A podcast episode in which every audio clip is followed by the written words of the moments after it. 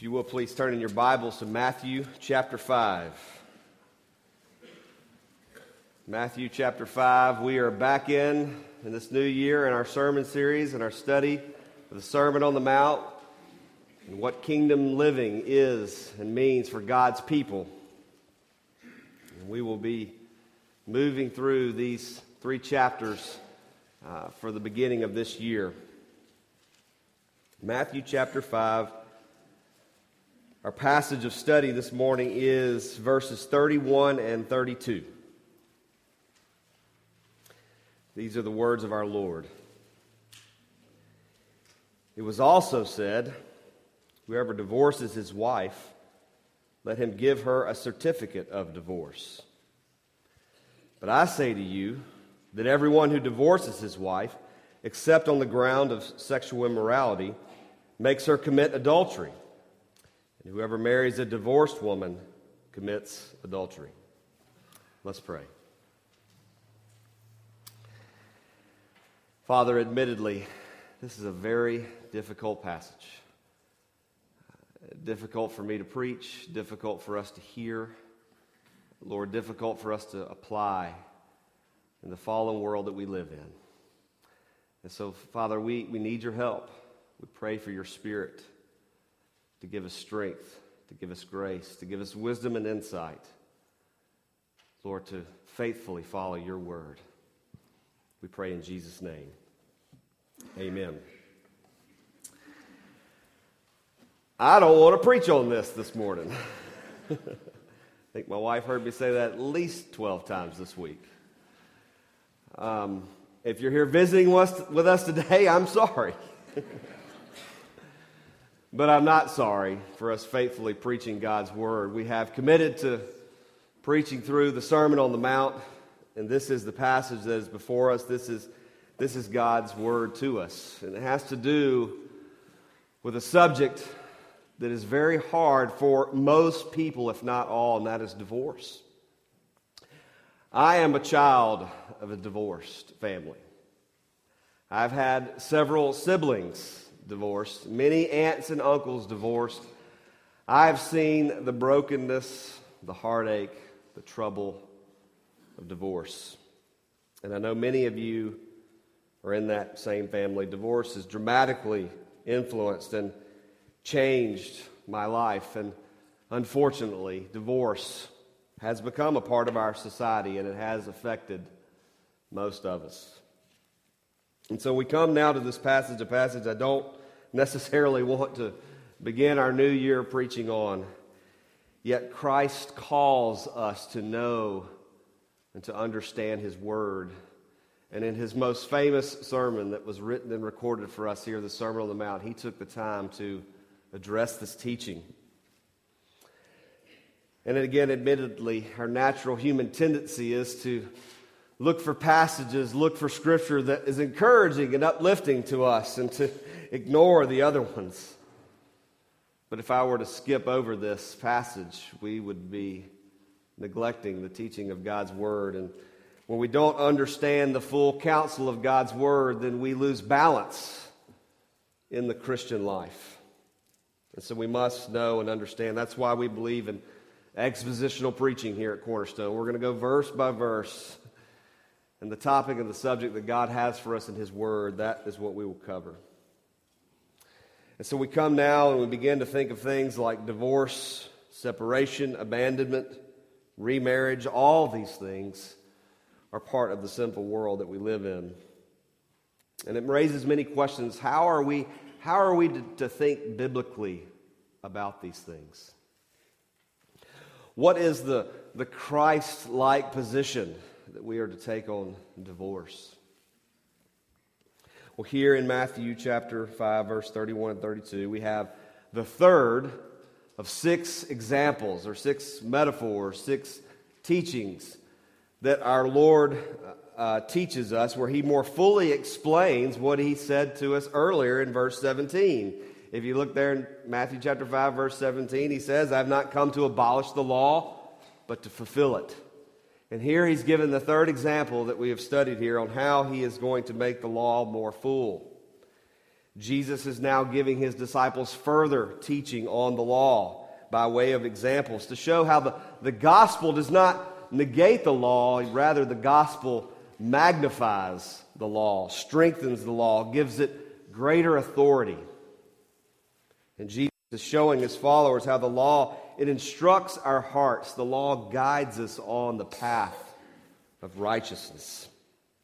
And for disciples today, for us, understanding the role of the law in the Christian life is one of the most crucial issues of our time. So we must study it. We must heed the words of our Lord Jesus. Jesus cares about the law.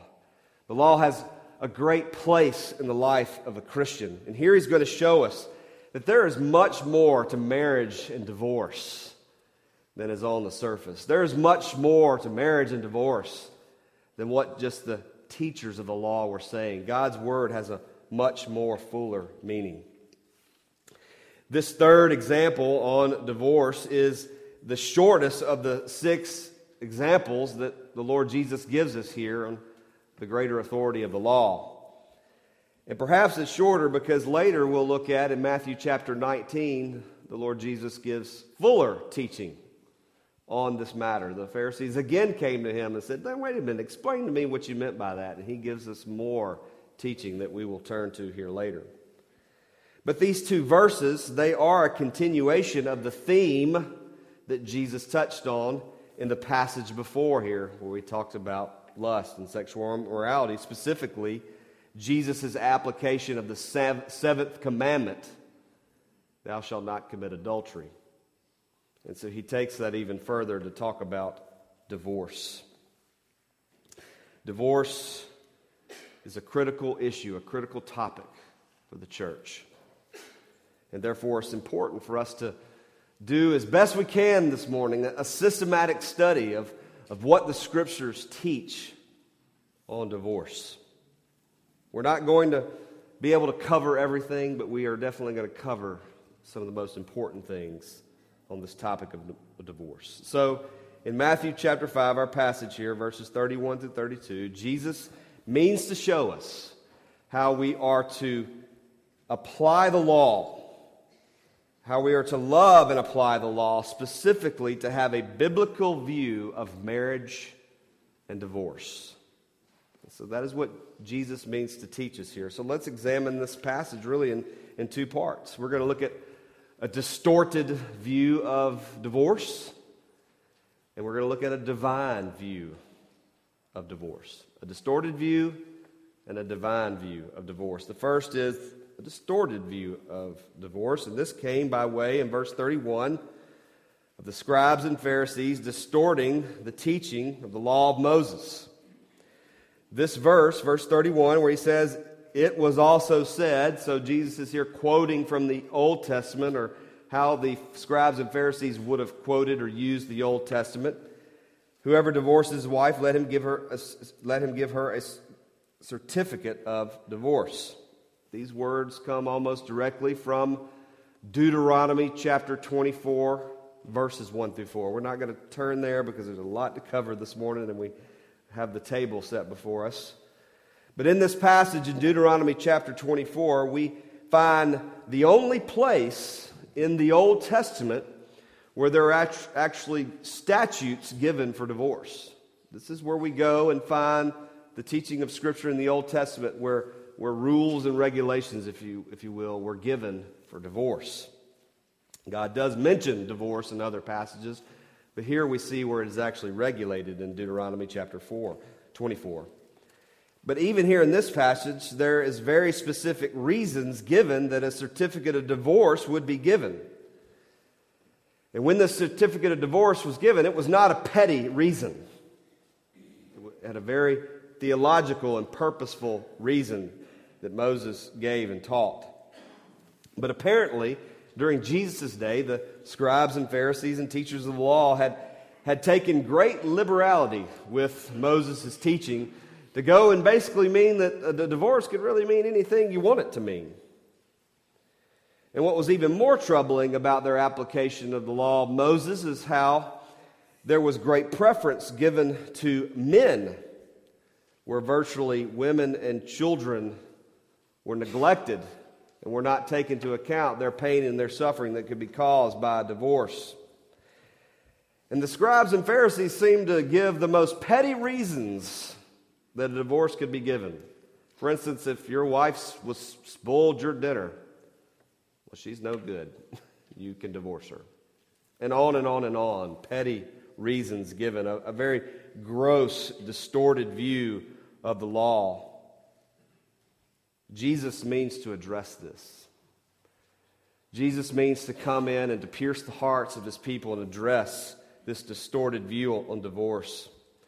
So it's important also to understand that in Old Testament Jewish law, anyone who was found guilty of adultery, Leviticus 20, verse 10 says that they shall be stoned to death. So if someone was found guilty of sexual morality or adultery or breaking the marriage vows, they would be killed. They would be punished by death. And so, if that's the case, there was really no need to regulate divorce because the marriage would end upon death. Divorce would not be needed. But what we have here, though, as Sinclair Ferguson points out, what the scribes and Pharisees were teaching were where the word was being distorted by the religious traditions of man. And so, from Moses' teaching on Deuteronomy 24, that was a good law. Those were good regulations that had divine purposes for God's people. But that divine purpose was to regulate man's rebellion against God's purpose for marriage, which we will talk about in greater depth here later. But God's covenant purposes in marriage had, had reason, had, had purpose, had, had meaning, and it was being distorted. James Montgomery Boice, commenting on this passage in Deuteronomy, said, The Mosaic legislation, therefore, was introduced in order to regularize and control a situation that had only become chaotic. So, again, apparently, there was divorce on the demand going on at this time for any reason that any man felt like getting a divorce. So the Pharisees were using Moses as a scapegoat to justify their position on frivolous divorce. And again, it was advantageous to men only. And so that's why Jesus only quotes part of what they were teaching, because they only took part of the teaching of Moses and said, Whoever divorces his wife, let him give her a certificate of divorce and not go on and explain the reasons and the meaning behind that. And Jesus taught, and certainly Moses taught as well, that marriage is not just something you can walk away from. Marriage is not just something you can walk in and out of at will. That is not God's will for marriage. Moses never commanded anyone to divorce. He never commanded anyone to divorce. Yet the scribes and Pharisees made it sound as though Moses justified their position that they could get a divorce for whatever reason they wished. And then it's easy to go. Those rascals, those Pharisees, they always are getting it wrong. And that's just what we've done. If we look at our own hearts, if we look at our own lives and our own thoughts on these things, our culture and our society is built upon laws that allow marriage to be treated haphazardly and regarded as nothing more than a, a, commodity. And if we're not satisfied with this commodity, then we'll just go and exchange it and take it back for something else. It's the way divorce is treated, marriage is treated. Furthermore, in our own hearts, we are just like the Pharisees. We take the clear teaching of God's word and we twist it to say exactly what we want it to say. And so it goes something like this God wants me to be happy. Therefore, for me to be happy, I have to get a divorce. Right? Brothers and sisters, I must warn you this morning, and this is going to sound extremely insensitive. God doesn't want you to be happy. God wants you to be faithful. God calls us to be faithful. And then when we are faithful, we have the true joy of the Lord. We have the happiness that we seek. God calls us to be faithful. I, I don't want to treat this lightly. I don't want to be insensitive because nobody fully understands the devastation, the impact of divorce unless you've experienced it as a child, as a brother or sister, or as a husband, as a wife. And there are exceptions in God's word given for divorce. And Jesus specifically addresses these, and we will get into those in a moment.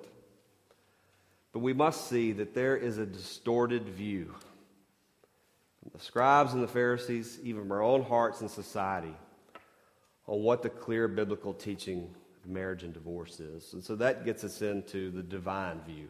Verse 32, Jesus says, But I say to you that everyone who divorces his wife, except on the ground of sexual immorality, makes her commit adultery, and whoever marries a divorced woman commits adultery.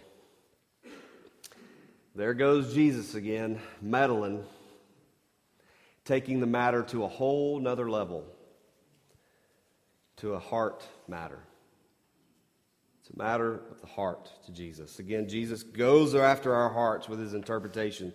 Jesus rejects an interpretation of the law of Moses that is distorted for man's self interest only because the law of God must and does penetrate our hearts. And that is why he says, very authoritatively, But I say to you. Jesus is the Son of God, He's the King of kings.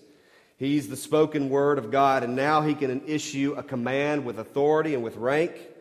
And he's not replacing the biblical teaching on marriage and divorce, but he is showing how it is to be properly understood. Jesus does not does state, Jesus does state clearly that one biblical reason for divorce that he says in this passage is sexual immorality.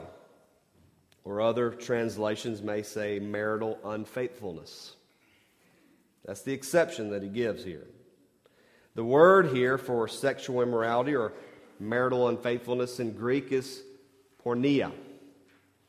And here it would mean adultery, it would mean unfaithfulness to the marriage. Yes, porneia and unfaithfulness in marriage, it does, it does permit divorce according to Jesus. Hear what I'm saying very clearly. Jesus does permit divorce due to marital unfaithfulness, but he does not require it. It is not commanded by Jesus. Here or anywhere else in Scripture is it commanded to get a divorce. Even even a marriage almost utterly destroyed by unfaithfulness and adultery can be healed by the mercy of God. I believe that with my whole heart, and I've seen it. And I believe that is what our Lord Jesus would want us to see. I have the, the joy and the privilege to do premarital counseling joy and a privilege. We have three young families, young couples in our church getting married this summer. And I have the same mantra that I tell every couple that I've done premarital counseling for. And when we are studying God's Word on marriage, we turn to a very important passage in Ephesians. Ephesians chapter 4. Most people want to go to Ephesians chapter 5 to study marriage, but I think Ephesians chapter 4 has just as much, if not more, to say about marriage. In Ephesians 4 32, the Word of God says that we are to forgive one another just as Christ has forgiven us. And so, what I tell these couples is that adultery, unfaithfulness in marriage, cheating, any of those things, it, it's bad. It's terrible. It's horrible. It's sinful. It's evil. It's awful. It's all of those adjectives that we can think of. But if we really believe what God's Word says, if we really believe in the gospel, then we can forgive each other of anything. Just as in Christ forgave you of everything. And I ask these couples to hold on to that promise that we can forgive each other of anything because in Christ we have been forgiven. We talked about how rampant divorce was in Moses' day. But according to the Jewish law at the time of the New Testament, the law seemed almost, according to the scribes and Pharisees, require divorce. But Jesus here seems only to just permit it, not require it. Uh, one great scholar, D.A. Carson, states that Jesus' ideal is clearly lifelong allegiance in marriage as God had originally created and designed it. So, according to Jesus, Deuteronomy chapter 24, where we see the Old Testament statutes of divorce, if we were properly understand that, that meant divorce was really only permissible in the case where a bride, where a, a bridegroom was deceived because upon consummation of the marriage, the groom discovered that his wife was not a virgin. And therefore, this was a very narrow reason that divorce was permitted, the divorce was allowed. And so that is what Jesus reinforces here in verse 32. But turn to Matthew chapter 19. Matthew chapter 19, and you're welcome here at Cornerstone Presbyterian Church to turn on your screen as well. I love to look out there and look at the glow. It just better not be Facebook, it better be the ESV app. Matthew chapter 19, verses 3 through 9, Jesus gives us further teaching here. He says, And the Pharisees came up to him and tested him by asking, Is it lawful to divorce one's wife for any cause? You see, they're trying to justify their position here.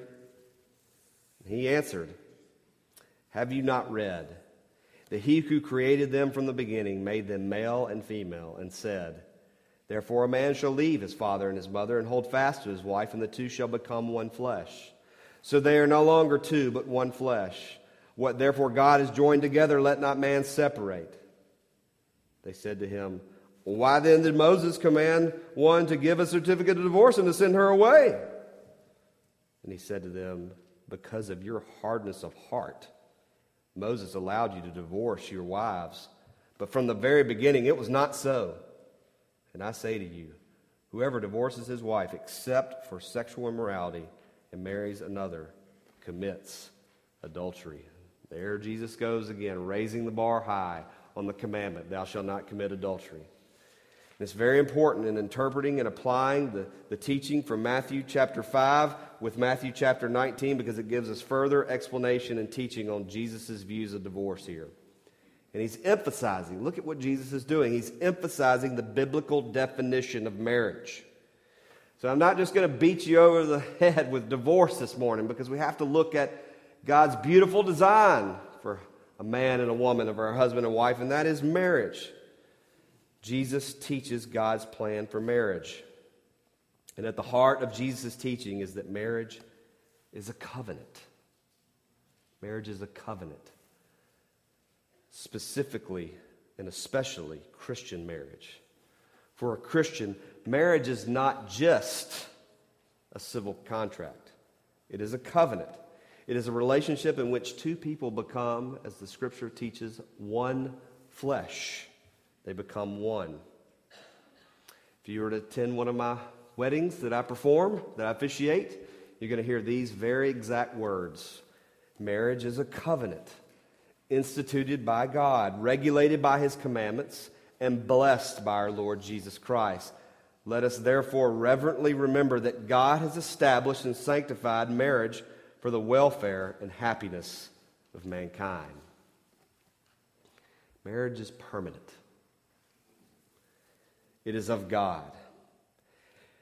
Mankind is not to disannul or invalidate a covenant marriage. Marriage is a lifelong promise, a, a, contract that a man and woman enter into a lifelong relationship where promises are made between God and the witnesses present. And those promises go something like this to be, to be lovingly faithful in sickness and in health, in plenty and in want, in joy and in sorrow, as long as both parties shall live, that is, until death separates or ends the marriage. That is God's ideal. Even after the fall of man, we have that perfect marriage ceremony in Genesis chapter 2 between Adam and Eve, and all is well. And then people think, well, then after that, though, things got really messed up, and so God had to allow divorce. But even after the fall, God does not tolerate divorce. We read this morning in our scripture reading, Malachi chapter 2, where divorce was so rampant that the people had become so hard hearted that God wouldn't even hear their prayers. And in Mal- Malachi 2:16 we read that well-known statement, God hates divorce. And in Matthew chapter 19, Jesus teaches us that it was because of the hardness of their hearts, because of the sinfulness of your hearts, Jesus says, that Moses gave this concession on divorce. But God does not advocate divorce or command anyone divorce. He hates divorce.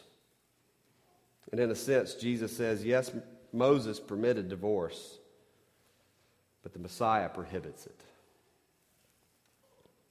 Divorce is not God's design for marriage, even though it is permitted in cases of infidelity, and another biblical reason is desertion.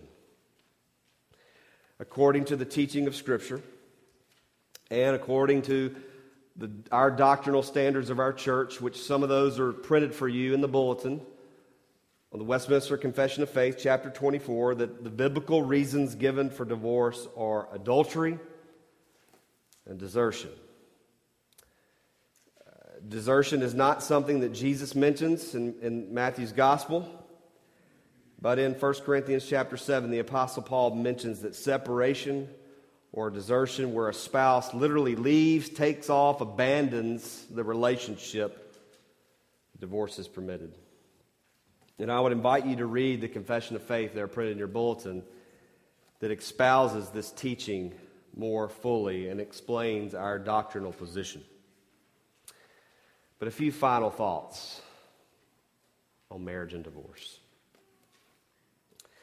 For those of you who are married, and for those who want to be married, cultivate your marriage. If you've ever tried gardening, you realize it's a lot of work. It takes a lot of care, a lot of nurture. so does a marriage. Study marriage. Love your spouse. Remove anything from your marriage that might destroy the relationship. Because marriage is a, is a blessing, is a wonderful gift of God, but it, it must be approved, improved upon for a lifetime. It must be grounded in the Lord Jesus Christ. That is the surefire way to prevent divorce, to be grounded in the Lord Jesus Christ in your marriage. Even though we have given reasons for divorce this morning of adultery and desertion, remember these reasons are not commanded because we can forgive. We can seek restoration in these matters. Also, take heed that these grounds given to divorce are they're never to be sought by your own conclusion.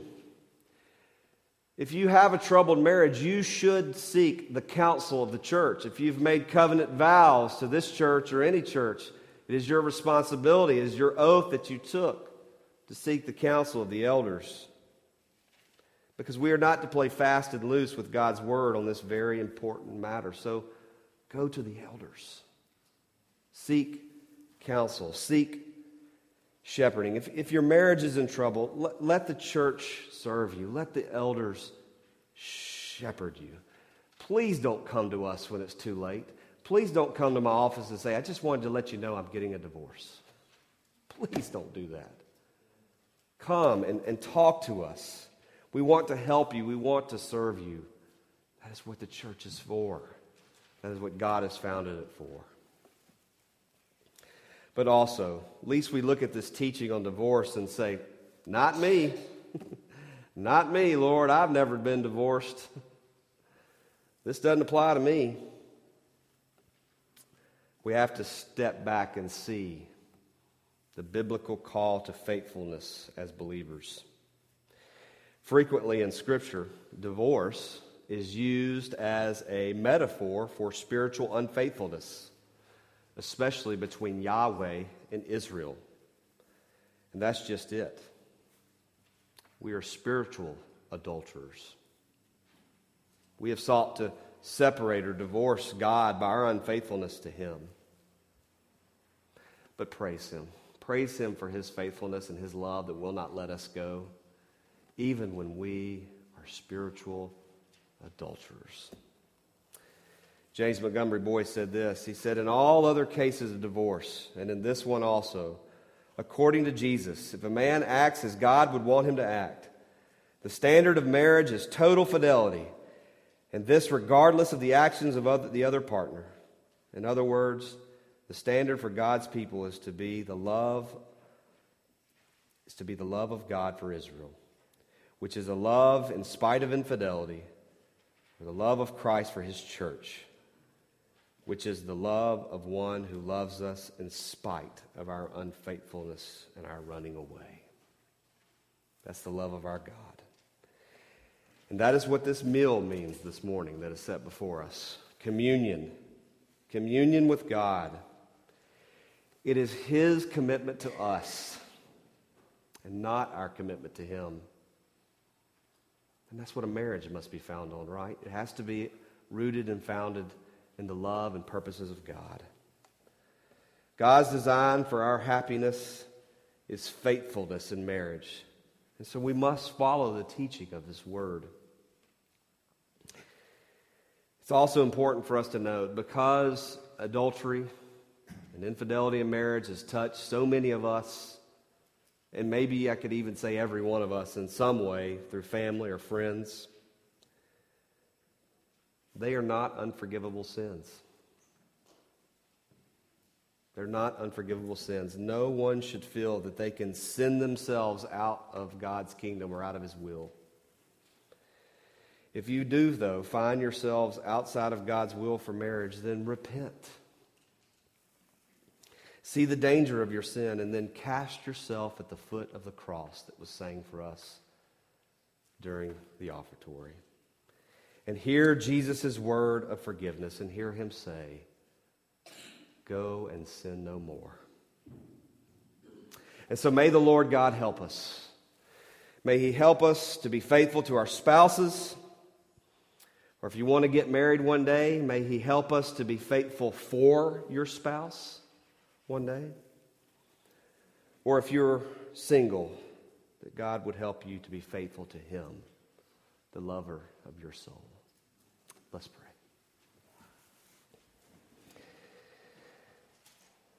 Our Father, we again freely confess to you and admit that this is hard teaching. And we want to be just like the Pharisees. We want to we want to twist and distort, and we want to make this okay for our lives or for our situation. The Lord, help us not to get caught up in the in the nitty gritty here, Lord. Help us to see the true teaching of our Lord Jesus, and that is marriage is a covenant. Marriage is wonderful. Marriage is beautiful. Marriage has a wonderful, God glorifying purpose for our lives. Lord, help us to teach our children to love and respect and honor marriage and to hate divorce as you do. But Father, even when the fallenness and brokenness is around us, and even when we see it, when, even when it's hitting us squarely in the face, help us to see and help us to teach the love and forgiveness of the Lord Jesus Christ and how he paid it all on the cross. Help us, we pray, in his name. Amen.